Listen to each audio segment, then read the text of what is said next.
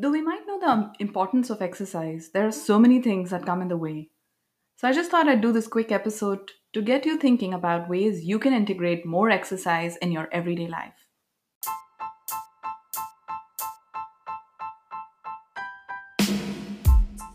Hello! Welcome to another episode of Wellness Minutes. This is just a friendly reminder to pause and take a deep breath. Here's the thing I hate exercise. Newton's law of motion describes my relationship with exercise. An object at rest stays at rest. Also, with a busy schedule, the thought of exercise seemed extremely boring, the complete opposite of what I actually wanted to do after a busy day at work. But after a few conversations with my doctor, I realized that I really needed to change something I realized I needed to implement what I know to be true. Motivation is not a necessary prerequisite for us to do something. We often feel motivation after we experience the rewards of doing something. I realized I had to exercise first and wait for the motivation to come later. When it comes to exercising, I'd like to share something I learned from Dr. Kelly McGonigal, who's a psychologist and has written this great book called The Joy of Movement. Dr. McGonigal talks about how the best exercise for you is the exercise you will actually do. I find that really helpful to remember. I push myself to think about exercise I will do, setting myself up for failure by planning an elaborate routine that I cannot follow. I try to make exercise easy for myself. I started dressing up in clothes that were easy to wear on a brisk walk, and I kept my exercise shoes in the car. I could go for a walk anytime, anywhere. I just needed to wear the right shoes.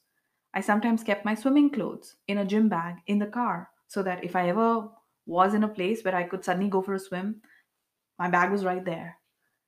Secondly, I stopped relying on my mood to decide if I will go for a walk. I stopped asking myself, Will I be able to go for a walk today? Instead, I asked myself, When will I walk today? So, not if, but when. Thirdly, when I started working from home during the pandemic, I noticed that a walk was a very good partition between work and home. So after my last meeting, if I went for a walk, when I came back, the second half, you know, the home life part of my day could just start.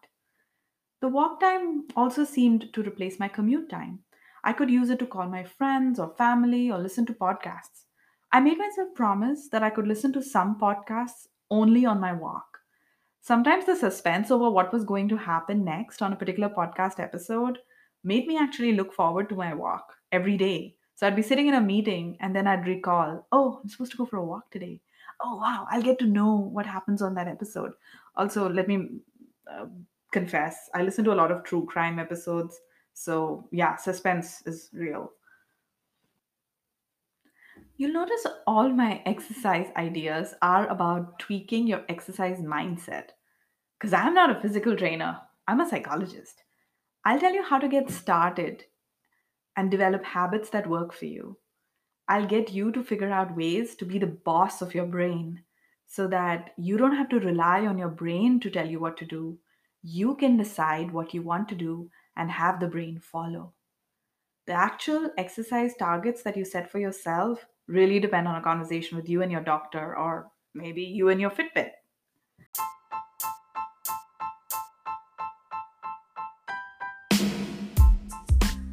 Anyway, hope these tips were helpful. Until we meet next time, take care and hope you make the time to pause and take a deep breath.